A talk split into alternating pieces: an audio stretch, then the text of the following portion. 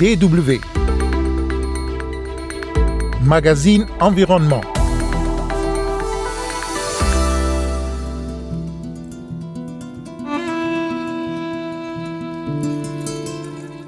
Les effets des changements climatiques sévissent en Afrique. Au Sénégal, les populations s'organisent pour faire face à l'érosion côtière.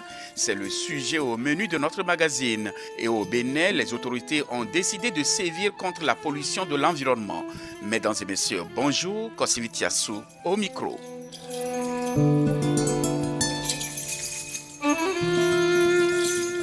Malgré les traités internationaux pour réduire les émissions de gaz à effet de serre, les conséquences du changement climatique s'accélèrent et conduisent à une menace pour le bien-être humain.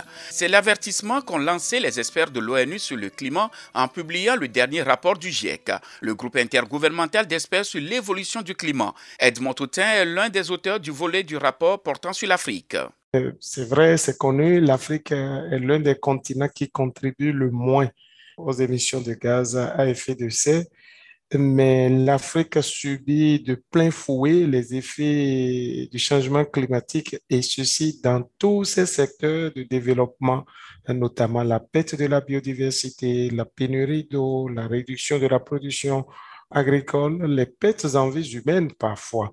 Entre autres, on peut dire que au-delà, l'Afrique spécifiquement a intérêt à ce qu'il y ait plus d'efforts pour garder le réchauffement climatique en dessous de 2 degrés.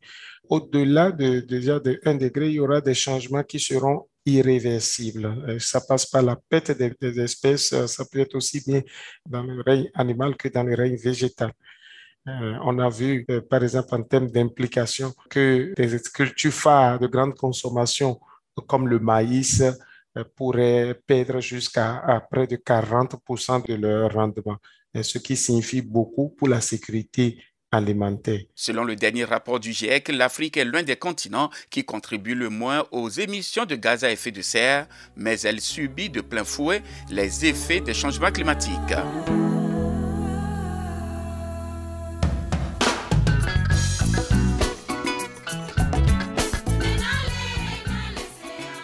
L'une des conséquences des changements climatiques est l'érosion côtière.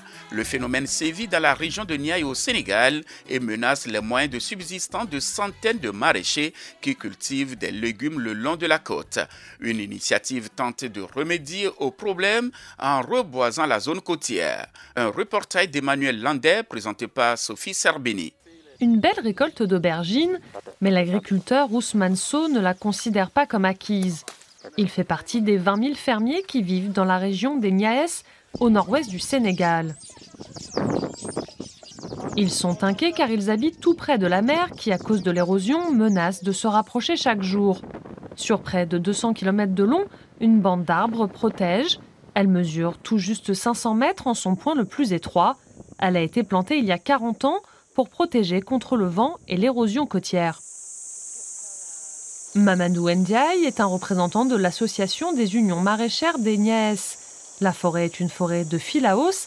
Ils ont été choisis spécialement pour leur capacité à prospérer dans un environnement côtier hostile. Ils stabilisent les dunes. Ici où nous sommes, c'était vraiment du sable blanc qui était là, des dunes vives, parce que c'est ça qui fait les caractéristiques de la zone des Niayes. C'est que les Niayes sont définis comme une zone où il y a des dunes vives. Donc avant la plantation de ces bandes, de ces, de ces arbres-là, ces dunes-là étaient des dunes qui en mouvement avec l'érosion éolienne qui, donc, qui ensevelissaient les cuvettes maraîchères, donc ne permettaient pas aux producteurs de continuer l'activité agricole, mais aussi ne permettaient aux producteurs de, de se sédentariser. Aujourd'hui, 60% de la production maraîchère du Sénégal provient de cette région. On estime à 225 000 tonnes la production annuelle cette région est devenue la réserve maraîchère du pays. Et cela grâce à la ceinture de pin qui a permis à des agriculteurs comme Ousmane d'installer leurs champs dans les dunes. Quand les filaos ont été plantés, nous avons pu nous installer. Au début, on ne mettait que des abris provisoires, parce qu'avec le sable, ça terrassait tout au passage. Grâce au filaos, le sable est stable et à cause de ça, on a une forêt fertile, on a fait du maraîchage. L'équilibre reste toutefois fragile. Les agriculteurs ont besoin de la protection des arbres, mais avec l'augmentation de la population, le besoin en bois de chauffe et pour faire des meubles s'accroît également.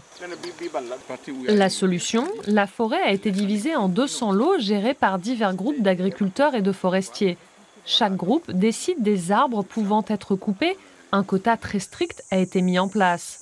Pour tout arbre coupé, des jeunes arbres sont cultivés pour les remplacer cette pépinière fournit des jeunes pousses aux agriculteurs de toute la côte. Comme vous pouvez le voir, c'est à cause de l'abondance des filaos que nous arrivons à avoir des terres fertiles. Et ça, c'est le fruit du travail en continu de notre association. Nous devons nous occuper de la forêt en reboisant. Cela fait partie de notre développement durable.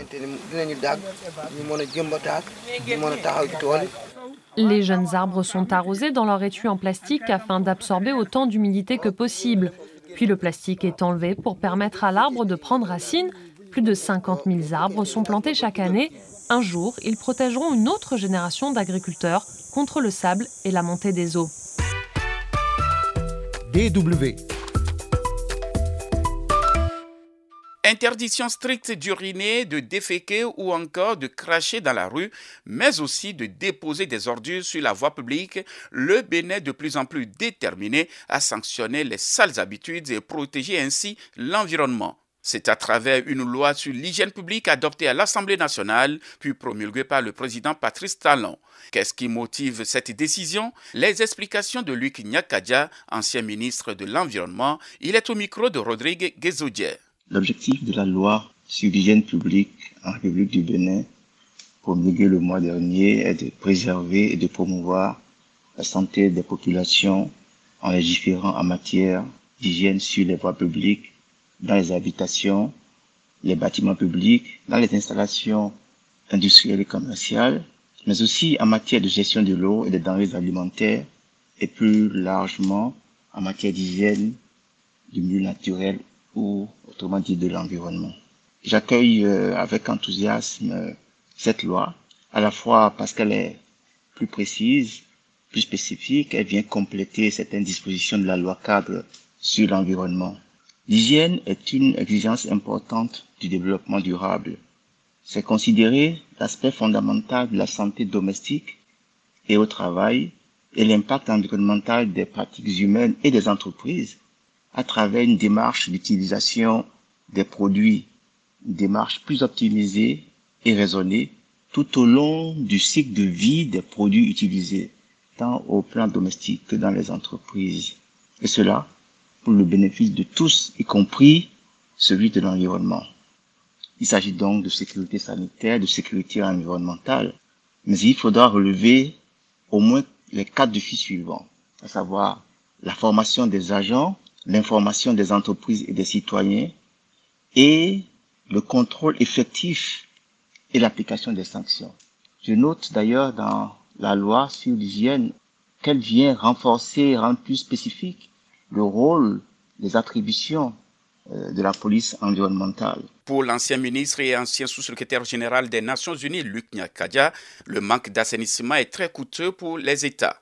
Les Nations Unies ont estimé en 2020 que le coût de l'absence d'installation d'assainissement et d'hygiène est de l'ordre de 222 milliards de dollars chaque année et se traduit en perte de productivité, de production économique ainsi qu'en augmentation des dépenses de santé. C'est vous dire combien euh, il est important que les nations comme les nôtres, qui sont en devenir, comme il est important que chaque investissement et chaque habitude puisse être ajustée, affinée, corrigée et dans le respect des exigences de l'hygiène publique. Les Nations Unies, pour cela, euh, en tenant compte en particulier de ce que nous avons appris de la pandémie du coronavirus, à savoir que cette pandémie a mis en évidence le rôle fondamental que joue l'assainissement et l'hygiène pour arrêter la propagation des maladies. Elle a aussi mis en évidence les vastes inégalités qui existe d'une nation à l'autre et au sein de chaque nation en matière d'accès à l'assainissement, à l'hygiène et à la santé, y compris même la santé menstruelle, à savoir le traitement qui est fait des, des dispositifs de, de santé menstruelle. Pensez par exemple que la moitié de la population mondiale n'a pas accès à des services d'assainissement gérés en toute sécurité. Que une école sur trois ne dispose même pas des services d'assainissement et d'hygiène de base. Et un établissement de santé sur cinq n'a aucun service d'assainissement. Ça, ce sont des données au niveau global, au niveau mondial. Et quand vous prenez les pays en développement, les pays africains en particulier, cette, cette statistique-là devrait être encore plus euh, préoccupante. C'est pour cela aussi que les Nations Unies ont mis, euh, ont établi un nouveau fonds en, en novembre 2022, le fonds pour l'assainissement et l'hygiène, comme nouveau mécanisme de financement destiné à mobiliser 2 milliards de dollars sur les cinq prochaines années afin d'aider les pays à mettre l'assainissement, l'hygiène et la santé mensuelle à la portée de tous. Luc Nyakadia insiste sur les sanctions qui seront prises. Il y a beaucoup de cas d'incivisme. Il y a l'exigence qu'il y a ici, c'est celui non seulement de continuer à informer, de former ceux qui sont chargés d'appliquer la loi, de leur donner les moyens de l'appliquer effectivement, et que les sanctions qui sont pas simples, il y a des sanctions qui montent jusqu'à 5 millions de, de francs CFA et jusqu'à trois années euh, d'emprisonnement, de, que ces sanctions puissent être appliquées effectivement, afin que le fait de jeter des ordures dans la rue, le fait de, de, de déféquer euh, un peu partout, ou le fait de, de, de, ne pas prendre les dispositions nécessaires euh quand on est, par exemple, un prestataire de services en matière alimentaire, que ces éléments-là, ces, ces fautes-là soient sanctionnées avec la dernière rigueur pour que chacun puisse prendre la mesure de ces exigences-là. Luc Nyakadia, ancien ministre de l'Environnement du Bénin et ancien secrétaire exécutif de la Convention des Nations Unies sur la lutte contre la désertification, était également au menu les effets des changements climatiques en Afrique et la lutte contre l'érosion côtière au Sénégal. Merci de nous avoir suivis. Kosivitiasu au micro et restez toujours à l'écoute de la Deutsche Welle.